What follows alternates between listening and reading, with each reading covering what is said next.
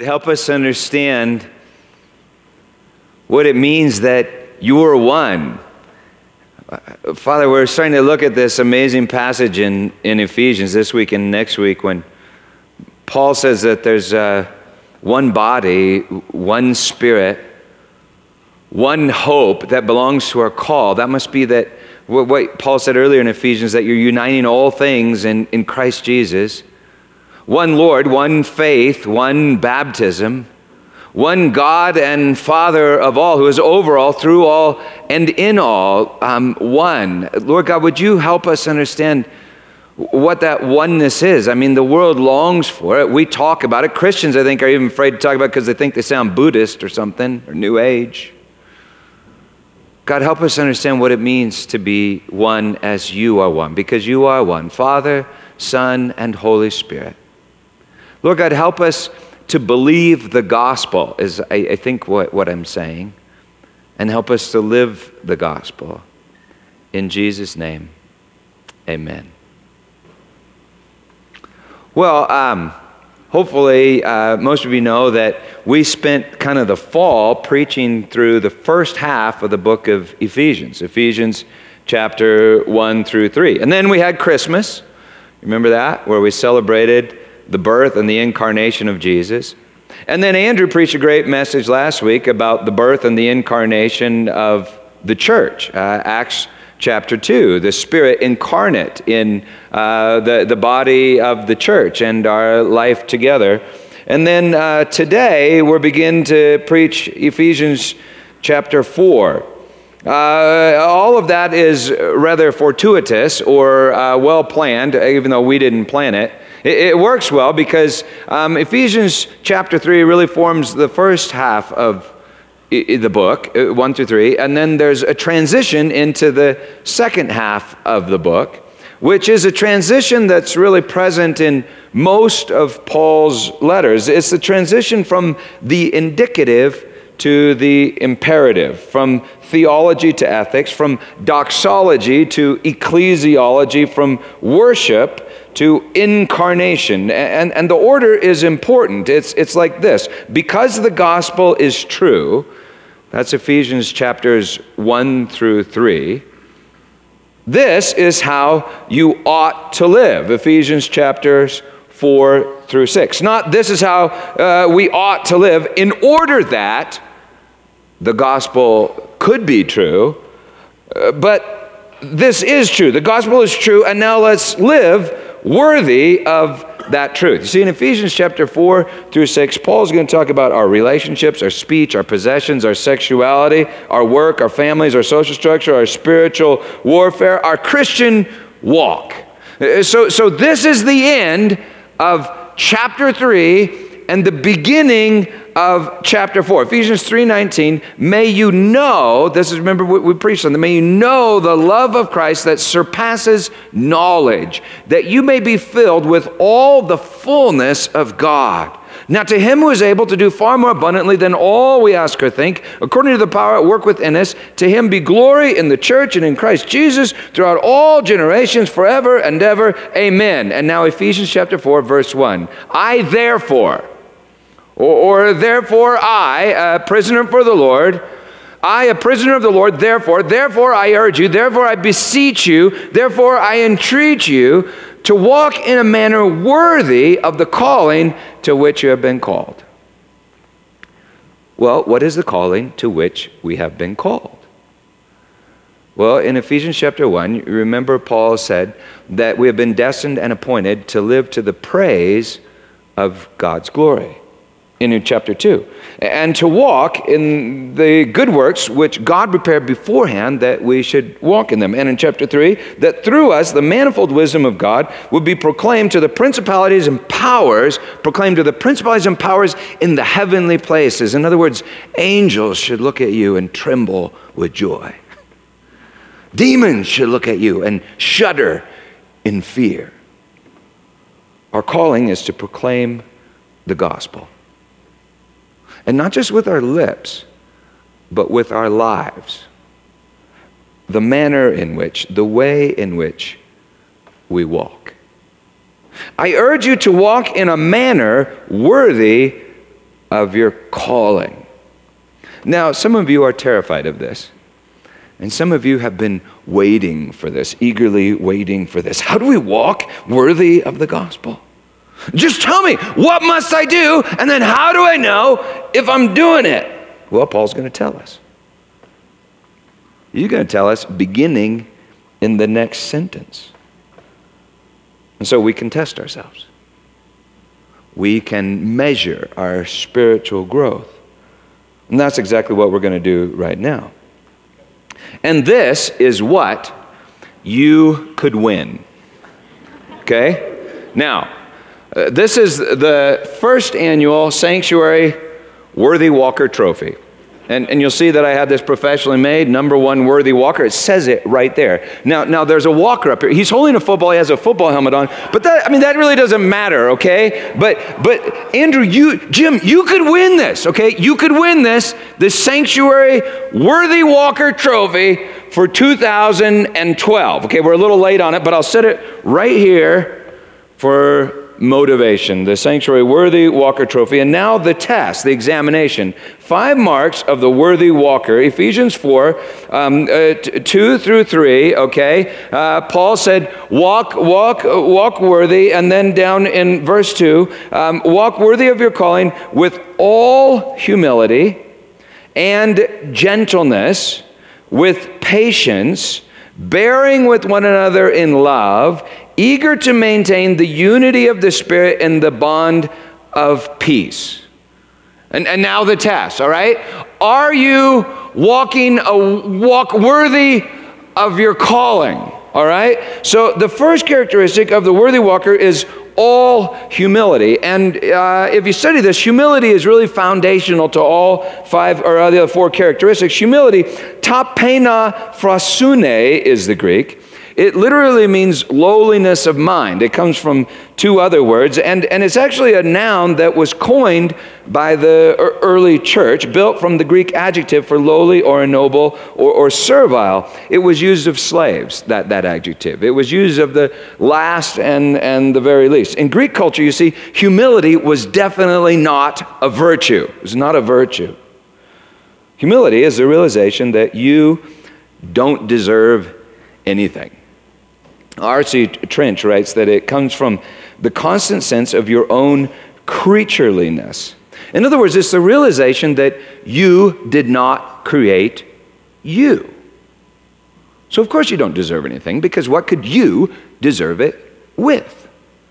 It's like Paul says in 1 Corinthians What do you have that you did not receive? Philippians 2 3. He writes, Do nothing from rivalry or conceit, but in humility count others better than yourself. So, number one is humility. So examine yourself and see how humble humble you are and rank yourself 1 to 10. I mean, you can write the number down, okay, but I didn't want to print all these up. You can write the number down or you can just remember it in your head because this is actually a pretty pretty simple and easy test. 1 is no humility, 10 is all humility. Now Paul said all humility. Not some humility, like, you know, like to a point, but all humility. That'd be like there's no room for, for pride at, at, at all. Well, number two is gentleness, which also gets translated meekness. The, the Greek word is preutes. It's, it's uh, th- this, this, uh, this word that, that was used for an animal that's been, been tamed, that, that doesn't uh, assert it, it, it, itself. Based on Aristotle's definitions, William Barclay writes that the meek man gets angry over wrongs done to another, but never angry over wrongs done to the self. The meek don't defend the self. And so the meek are impossible to offend. The humble are impossible to embarrass, and the meek are impossible to offend over Christmas, I watched this great documentary on some channel about uh, the making of uh, Monty Python's The Life of Brian. Have you seen that movie? At the time the movie came out, it was extremely controversial, and Christians were extremely offended because it was a parody of the life of, of Jesus Christ. Originally, they were going to title it Jesus Christ Quest for Glory. But they changed it to the life of Brian. And, and you know, Brian is like mistaken for Jesus in the movie. In the documentary, John Cleese explains why, why they changed it. He said, Jesus isn't funny. That is, that when they began working on the movie, they found that they could not laugh at Jesus.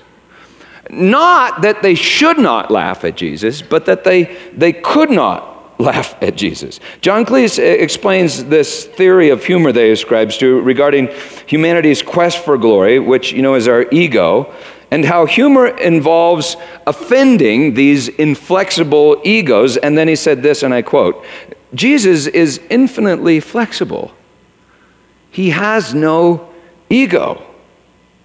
And then it goes on to say, we couldn't laugh at Jesus. You know, in the movie, even Brian is like the straight man in the movie. He says, we couldn't laugh at Jesus, but we found that it was easy to laugh at his followers.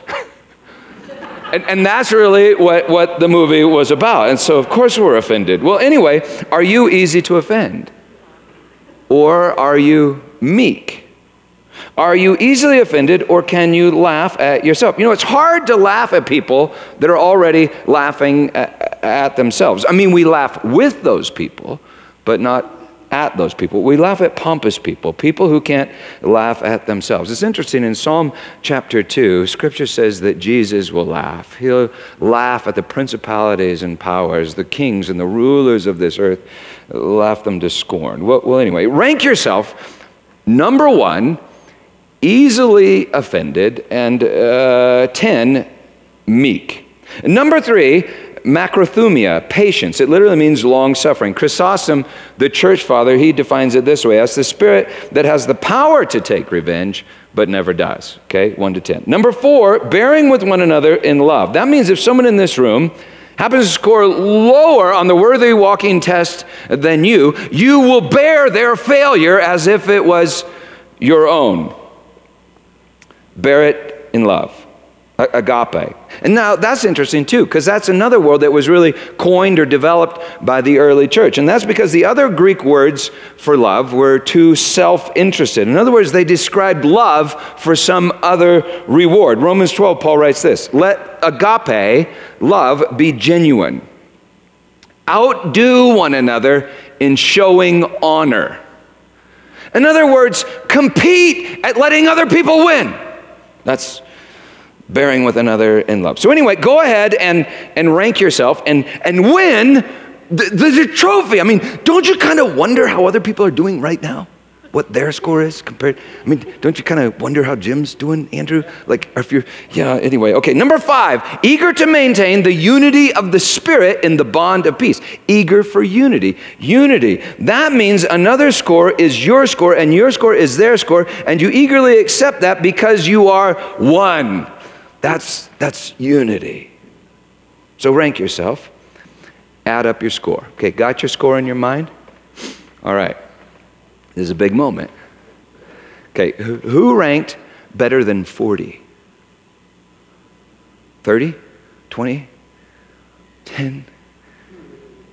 Now, some of you probably probably did. I mean, in your head, you were you were getting there. Yeah, but you're afraid you're afraid to raise your hand right now because you have become aware of an obvious problem with this whole procedure, right? There's an obvious problem here, and it, and it seems there's a, rather obvious problem with the modern American evangelical church. Because, really, if, if you were go down to the 16th Street Mall after the service and just walk up to people on the mall and say, hey, could you just describe for me, could you describe you know, Bible based, born again, evangelical Christians. Just go ahead and describe them. Well, the odds are that they probably wouldn't describe them, describe us with these five characteristics, right? Oh, yeah, those born again, Bible believing evangelical Christians, they are absolutely humble. they are the people that are uh, entirely tolerant and, and absolutely difficult to offend. You just can't even offend those people. They're the meek ones, the patient ones, uh, the tolerant ones who bear the pain of other people's sins. And wow, they just really get along you know, with each other. no. Now, maybe you feel a little bit convicted by that. And so you're, you're thinking to yourself, it's so true. we really need to humble ourselves. Uh, we really need to make ourselves worthy. Well, how do you humble yourself? I think I told you the, the story of the pastor who was in the sanctuary one day and he walked down front. And he was just overwhelmed by the glory of God and he dropped to his knees in front of the communion table and he just cried out, I'm nobody, I'm nobody, I'm nobody. Well, the choir director happened to be in the balcony. He was watching the pastor and the choir director came down, threw himself on his knees next to the pastor and he cried out too, I'm nobody, I'm nobody, I'm nobody. Well, the janitor was cleaning the back of the church and the janitor came down front, knelt down next to the choir director and the pastor and he cried out as well, Oh God, I'm nobody, I'm nobody. And at that, the choir director nudged the pastor and said, Look who thinks he's a nobody. you see, how, how do we compete at humility, meekness, and sacrificial love without hating our neighbor and becoming proud of our humility? How do you humble yourself with yourself? How do you strip yourself of pride and silence all of your vain boasting? I mean, if you, if you humble yourself with yourself, you become proud of your humility. And you turn yourself into a Monty Python sketch. Hey, is there another way down? Is there another path down to the river? Please, please help me. I've got to get. Oh, my foot. Oh. Oh, damn, damn, damn. I'm sorry. Oh, damn, it, blasted. I'm sorry. Shh. And you shh me. 18 years of total silence and you shh me. What? I've kept my vow for 18 years. Not a single recognizable articulate sound has passed my lips. Could you be quiet for another five minutes? Oh, it doesn't matter now. I might as well enjoy myself times in the last 18 years I wanted to shout and sing and scream my name out. Oh, I'm alive! Hava Nagila! Hava Nagila! Hava Nagila! Oh, I'm alive! I'm alive! Hello, birds! Hello, trees! I'm alive! I don't know if you can hear that very well, but, but I love that. This is what happens that's the life of, the, of Brian, by the way. And, and, and Brian jumps into the hermit's hole and lands on the, on the hermit's foot. For 18 years, he's worked so hard at humility, and Brian totally offends his humility. And, and yet, it's when the hermit fails at his humility that he begins to dance and sing, I'm alive, I'm alive, I'm alive. So, what is humility? Isn't humility losing yourself. Didn't someone say, eh, you must lose your life in order to, to find it? Well, if I'm always ashamed of my life, always ashamed of myself, always criticizing myself, always punishing myself, you, you see, I'm still stuck on myself. In fact, I'm stuck with myself, just naked and alone in, in a hole in the ground. And, and that's not heaven. That's hell. So, whether I'm impressed with myself, oh, I'm just really something, or whether I'm ashamed with myself, I hate myself, I'm still stuck on myself. And that's not humility. And that's not a walk worthy of my calling. And what's my calling? Ephesians 1:11, to exist to the praise of God's glory in Christ Jesus my Lord. If if I make myself worthy, you see I don't exist to the praise of his glory. I exist to the praise of my glory. And how could anyone even begin to think that they could make themselves worthy of God's glory? I mean, really, isn't that a burden just infinitely greater than any one of us could ever even begin to bear? It's actually sheer insanity. And not only that, according to Scripture, it's the very essence of sin. It's believing that you are God and you make yourself in God's image, which means you make yourself nothing but insane, dead and deluded and stuck in a dark, dreary, dry hole in the ground. And yet, Paul still writes this I beseech you, walk in a manner worthy of the calling to which you have been called with all humility. In other words, walk in a manner worthy of your calling, entirely aware that you can't make yourself worthy. Now do it. Walk responsibly, entirely aware that you are not responsible. Now do it. Walk in a manner worthy of your calling, realizing that you are entirely not worthy. Now do it. How do we do that? How do we do that? How do we walk in a worthy manner? You can't humble yourself with yourself. You can't make yourself meek by asserting yourself. You can't lose your life by trying to lose it. It's like trying to forget something. You ever done that? God, I really got to think about forgetting that thing that I, that I don't want to think about. Crap, I'm thinking about it. How do you do that? How do you purposefully forget something? Well, I'd like you to tell you two stories that, that have helped me think about this. The first happened one cold winter night when I was in junior high. It was a night that uh, our church family group had all come over to my house. My father was a pastor. Most of the people in our group were the church leaders, uh, but that group also contained my four best buddies, or three best buddies uh, Bob and Tudor and Matt and Matt's little brother Greg. And on this particular night, before dinner was served, after dark, we decided that we would go down. We junior high boys, always seeking to prove our manliness, we decided that we would go down to the railroad tracks behind my house along Santa Fe Boulevard, where one of us had the bright idea hey, let's throw snowballs at cars. And then I remember Matt, who was always particularly interested in proving his bravado, said, Hey, I'm putting rocks in my snowballs. And then I remember this new Cadillac screeching to a halt along the side of Santa Fe Boulevard. And at that point, we hightailed it back to the house where we uh, sat at the dinner table eating spaghetti with the rest of the kids. I remember I was already totally, totally racked with guilt when the doorbell rang. My mom went to the door, opened the door, and there were these police officers there, uh, two of them, maybe three. Um, but they had riot gear on. At least that's the way I remembered it. I mean, probably just had their, their helmets. And they, they walked into the kitchen. Well, no, first they, they explained to my parents. They said, um, uh, something's, someone's been throwing snowballs at cars. And I remember my parents standing at the door and said, Oh, well, it certainly wouldn't be our boys. But the officer said, Well, we'd like to talk to them. So they, they came into the kitchen and they, they stood there in, in the kitchen. They explained that uh, this man had a brand new Cadillac with a, a, phone in the Cadillac, which is incredibly unusual back in 1972 or whatever that was, and uh, that the windshield was broken. And then he said, Were you boys throwing snowballs at cars? And all of my friends said, No, sir. I, I was silent.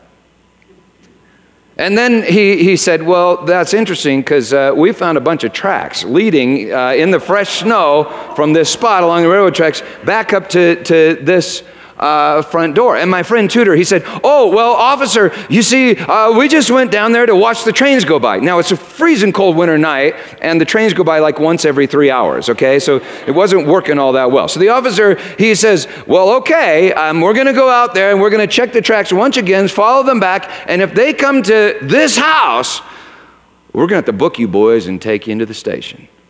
Unless, of course, you confess right now. Everybody was in the room watching us. My little sister's eyes were just big as saucers, my two little sisters. My parents w- were there, the church was there, and in front of all those people and in front of my friends, I, I just cracked. I said, We did it! We did it! We did it! We did it! And the officers took a report. They told us that we would have to pay for the windshield. They laughed, and then I remember everybody gathered in our living room, held hands, and prayed for us sinners. and my dad prayed. And now, I got to tell you, it was probably a pretty good prayer. It was probably a pretty good prayer, but all I heard was this You're not worthy. You are walking in a manner that is not worthy of your calling. I worked and I worked, and, and I remember I, I paid for the windshield, and, and I still didn't feel worthy. Because the issue wasn't the windshield, the issue was myself. I was utterly ashamed of myself. And I could not forget me. And that's my point. I remember lying on my bed in my bedroom, just trying so hard to forget it. I mean, talking to Peter, just stop thinking about it. Stop thinking about it. Just forget it, forget it, forget it. And the harder I tried to forget, the more I remembered me. Everywhere I looked, mom, dad, sisters, everywhere I looked, I, I remembered me. It was just this incredible burden I walked around with. Me. Ever tried to forget yourself at a party?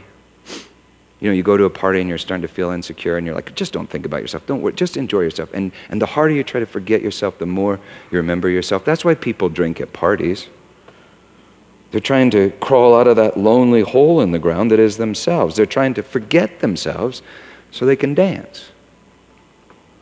Well, the harder I tried to forget, the more I remembered me, buried in shame. Second story happened May 28, 1983. It was a day I really, I really did try to remember several things. But almost everything I tried to remember, I forgot. Once again, I was surrounded by church people looking at me. And by the way, I wasn't drunk.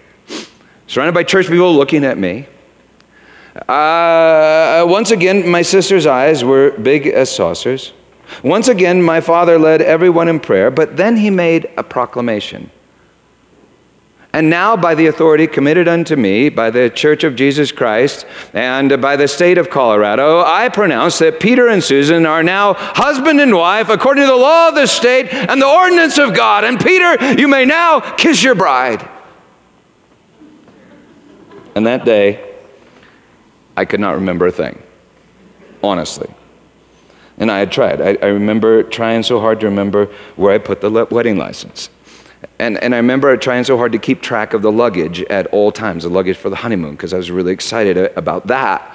And I remember trying to keep track of where the car keys were at all times. Well, it turns out my groomsmen stole the car keys, got into the lunch, got into the, got into the luggage, taped our underwear all over the car, and all sorts of other assorted things they'd found somewhere. And uh, this is the funny thing I remember not being embarrassed, not even ashamed. I had forgotten myself. I confessed myself and my shame for five years to this girl, and yet she still loved me. Ridiculous, naked me. And, and I mean, I, I really was a geek. I, I, really was. And she, she loved me. It was like a miracle that she loved me. And, and that day, I was so overwhelmed with her, I forgot everything else.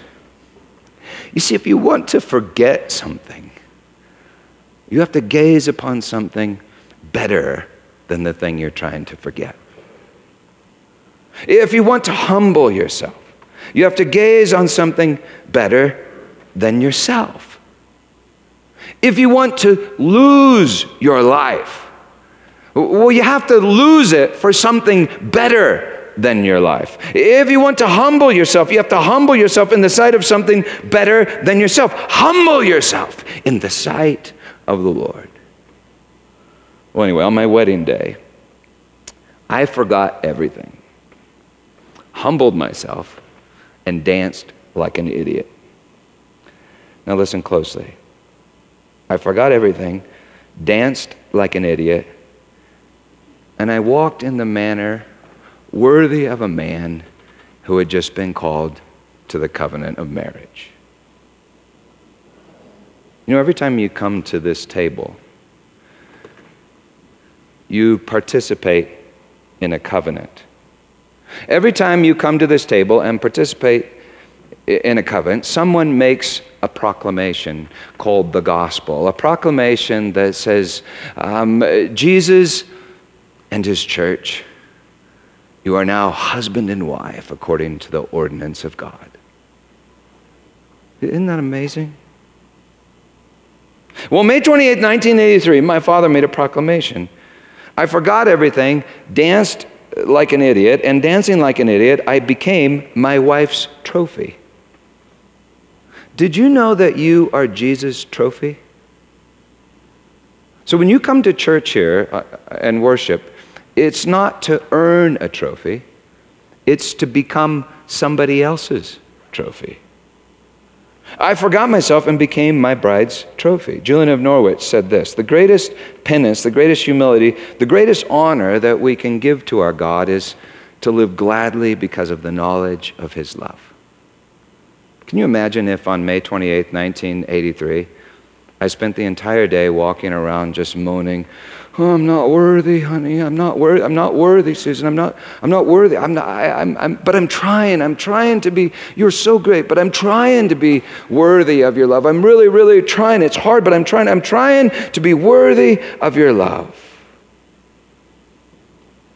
Just thinking that I could make myself worthy of her love would make me entirely unworthy of her love. Her love alone made me worthy.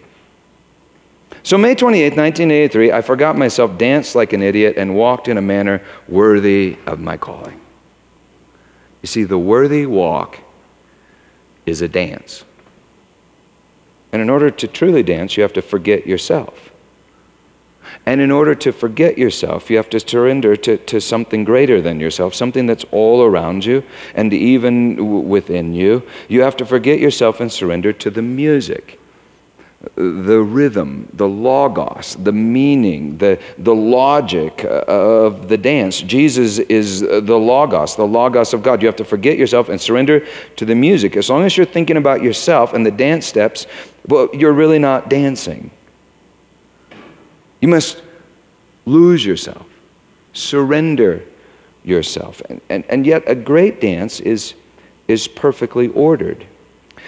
I mean, it's even like steps that have been prepared beforehand that you would walk in them, perfectly ordered and yet absolutely free.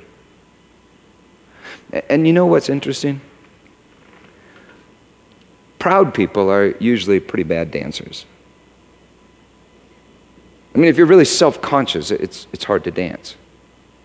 Uh, proud people are usually bad dancers, but little children, gosh, they're good dancers. I mean, I was just amazed when my kids were little, before they kind of like really began to evaluate everything with their knowledge of good and evil, they just danced everywhere. They just, you couldn't stop them. In Matthew 11, Jesus says this To what shall I compare this generation? It's like children sitting in the marketplace calling to their playmates, We played the flute for you, and you wouldn't dance. See, when I'm stuck on me, me is such a tremendous burden. I can't dance. Then Jesus says this in Matthew 11 Come to me, all who are weary and heavy laden. I'm heavy laden with me. Come to me, all who are weary and heavy laden. Take my yoke upon you and learn from me. For I am gentle, that's meek, and I am lowly in heart, that, that's humble, and you will find rest for your souls. For my yoke is easy and my burden is light. What's his yoke? Well, his yoke is this big wooden beam that we call a cross. Somehow, humility makes that yoke light. Somehow, humility makes all our burdens light. And that burden makes you humble and sets your feet to dancing. At the cross, we die to the self. You see, I am my own unbearable burden. At the cross, we die to ourself, and Jesus gives us his self. Jesus is entirely worthy. Well, anyway, like I, like I was saying a while ago, I was making this point that you can't forget yourself with yourself. You can't humble yourself and love others, in other words, simply by trying. You can't walk in a manner worthy of your calling simply by trying to walk in a manner worthy of your calling. In other words, you can't justify yourself with the law. The law can tell you when you're not dancing but the law can't make you dance. And you can't make you dance with the law. In order to dance, you, you have to hear the music and surrender to the music. And, and you see, that's what the therefore is there for in Ephesians chapter 4, verse 1. Ephesians 4 through 6 contains a bunch of law do this, do that. This is how it should look. This is where you should step. This is how you should go. Ephesians 1 through 3 contains the music, the gospel of grace. Ephesians 4 through 6 describes our dance steps, dance steps, like a diagram. And you see, that's important. Why is that important? Well, it tells us when we're, we're not dancing, whether or not we're dancing. So, along with Paul in Ephesians 4 6, we'll ask this, these, these questions like, are you using your gifts? Are you speaking the truth in love? Are you confessing your sins one to another? Are you building up the body with what you do and what you say? Are you making the most of the time? Are you being faithful to your spouse? Are you being a good parent to your children? Are you being a good boss to your employees? Are you fighting the good fight against the principalities and powers in the world, rulers of this present darkness? Are you walking in a manner worthy of your calling? Are you dancing the dance steps? But if all we do is study diagrams for dance steps, we still won't be dancing. Because the solution to a problem is not simply trying harder. The solution is to listen to the music. It's to listen to the voice of the one who is calling you.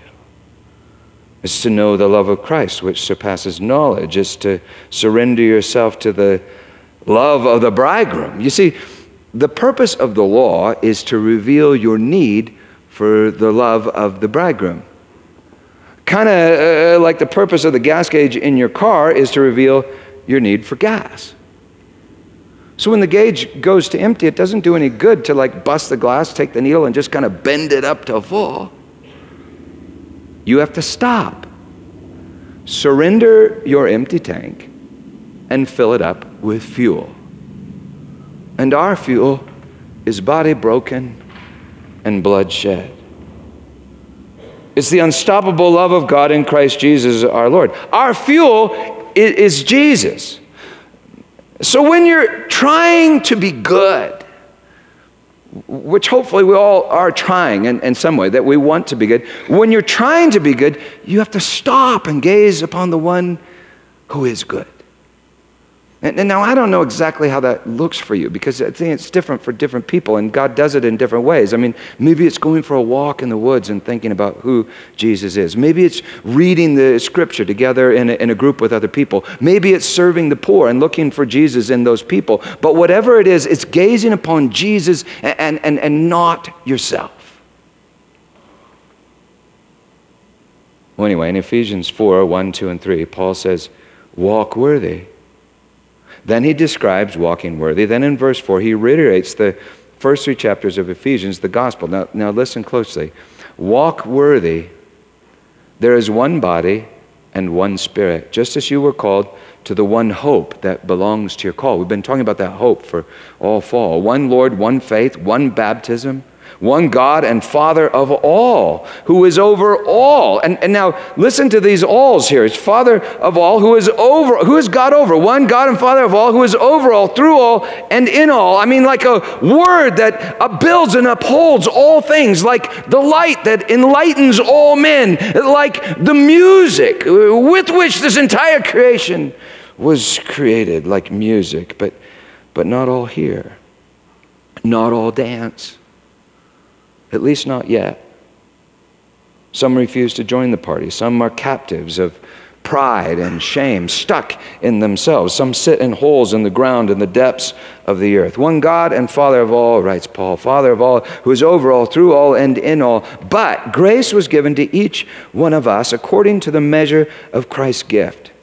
Therefore, it says, when he ascended on high, he led a host of captives. Literally, he led captivity captive. Remember how he's hostile to hostility and he's the death of death? He led captivity captive. It's my ego, you see, that holds me captive. It's my pride that holds me captive. It's my old self, my sin. He ascended on high, led a host of captives, and he gave gifts to men. In saying he ascended, what does it mean but that he had also descended into the lower parts of the earth? He who descended is the one who also ascended far above above all the heavens that he might fill all things. The very one, the same one that descended, is the one that ascended and fills all things. So scholars argue incessantly about what exactly Paul meant when it says that he descended into the lower parts of the earth. Number one, some argue that Paul is talking about his descent into hell, that dry, dark hole in the ground. Number two, some argue that it refers to his descent into human flesh, wrapped in swaddling clothes and placed in a manger, like we celebrated just a few weeks ago Some say, number three, they argue that it refers to his descent into us through the power of his Holy Spirit into the church. And of course, it must refer to all three. For Paul writes that he did it to fill all things. It must describe all three. And all three is me. Uh, number one, I am my own prison. I am my own dark, dreary hole in the ground. Number two, I am the manger into which Christ is born. Number three, I am the body of Christ beginning to dance in this fallen world, beginning to walk in a manner worthy of my calling. I urge you to walk in a manner worthy of your calling. Uh, therefore, therefore, you ought to come to worship each week. Stare at the bridegroom. Listen to the music of his love. And then let him, let him crawl into the dry, empty hole that is you, yourself. Let, let him be born in your manger.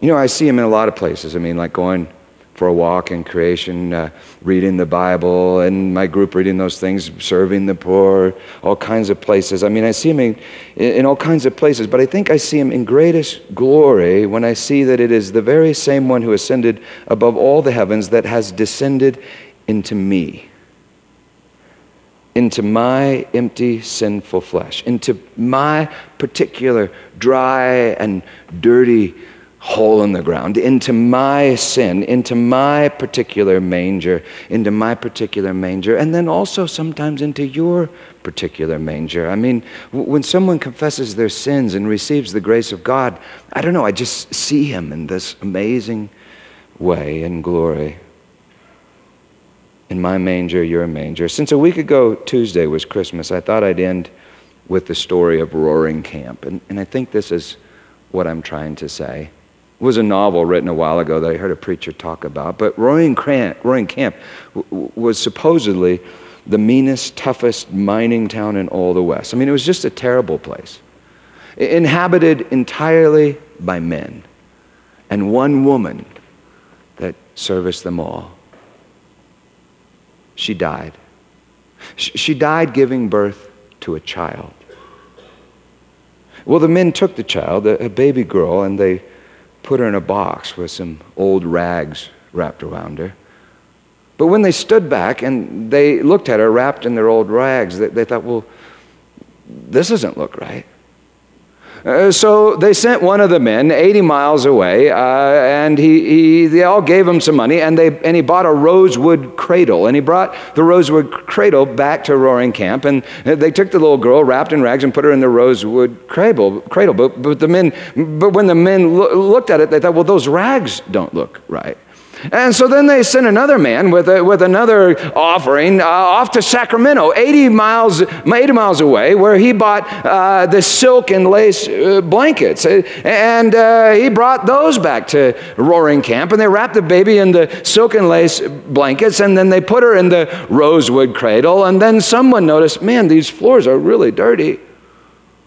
And so those angry old gnarly men got down on the floor and they began scrubbing the floor until the floor was clean. But of course, that only revealed the walls were dirty. The walls were dirty and there were no curtains on the windows. So, the, so they cleaned all the windows. They put curtains up uh, uh, on top of the windows and things really started looking better. But of course, they had to give up their fighting because, well, the baby slept a lot and babies can't sleep through a brawl. And so the entire temperature of the town just started kind of, you know, going down. They used to take her out and set her by the entrance to the mine in a rosewood cradle just so that they could see her when they came up out of the ground, just so they could gaze on her. And, and then they realized, well, this doesn't look quite right. So someone planted some flowers near the entrance of, of the mine, and then they planted a garden. I mean, they cleaned the whole place up, and then they cleaned themselves up. Because, you know, those dirty hands just didn't look all that good next to that beautiful baby. And each one of those old guys just wanted to hold the baby. Just wanted to rock her, kind of dance around with her, sing to her. Well, the baby changed everything. The baby changed everything. And unto us a child is born. Unto us a son is given. And the government will be on his shoulders. You don't deserve that baby. But that baby makes you worthy.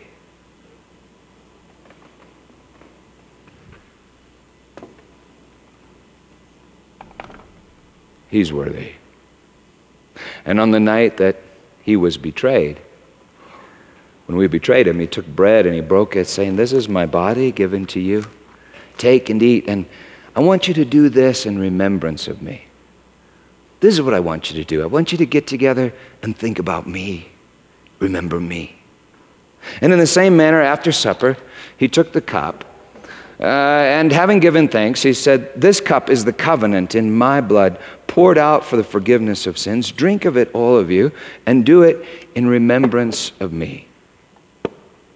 Yet this is interesting. In 1 Corinthians, Paul writes this He says, Let each one of you examine yourselves, test yourselves, kind of like we just did.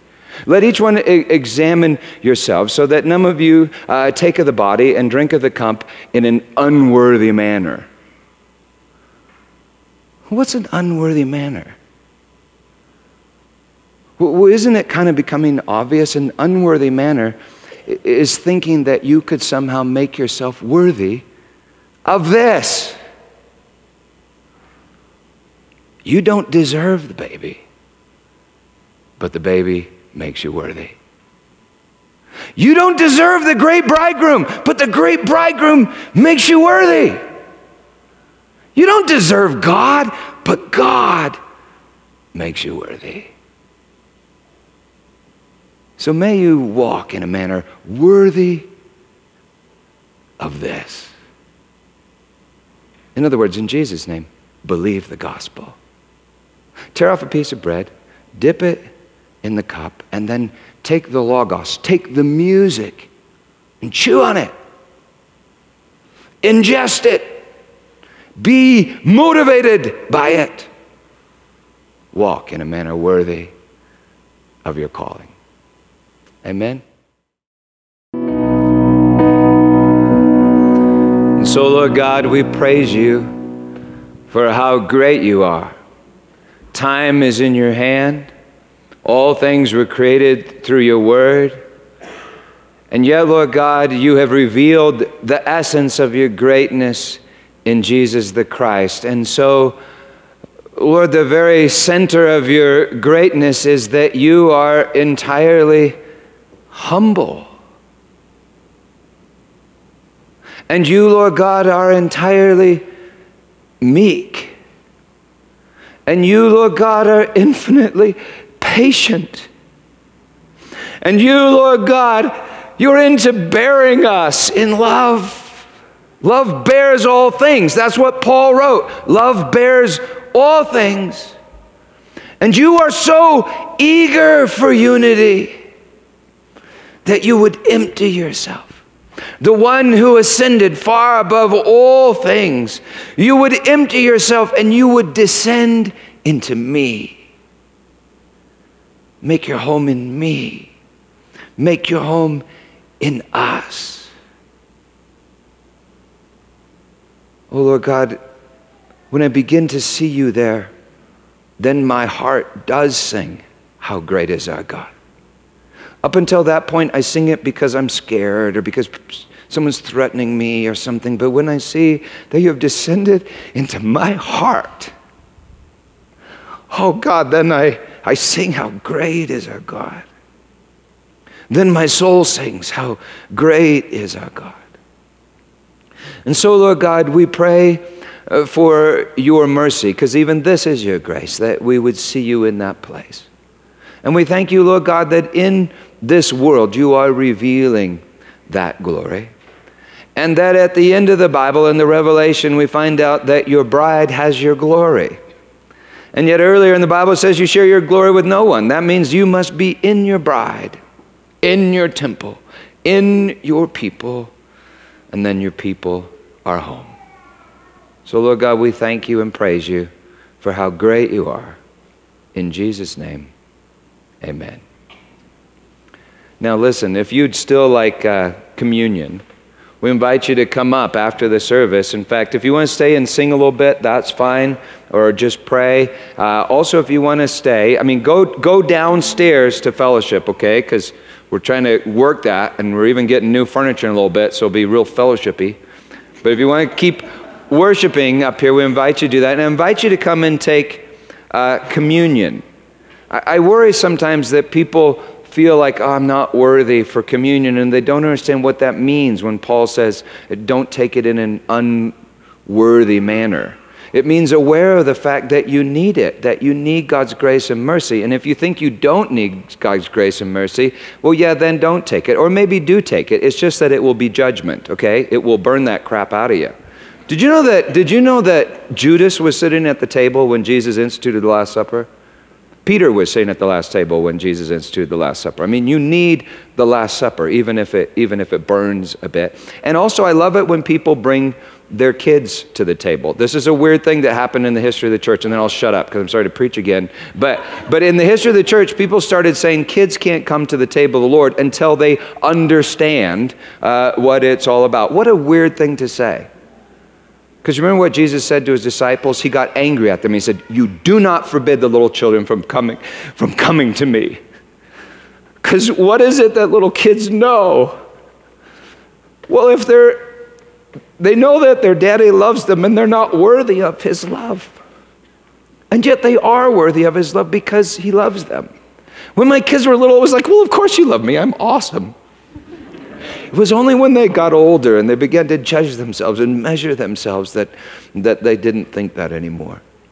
And Jesus says, You must become like little children. Your, your Father in heaven, you see, he, he really loves you. And He wants you to know it. So, in Jesus' name, believe the gospel. Amen.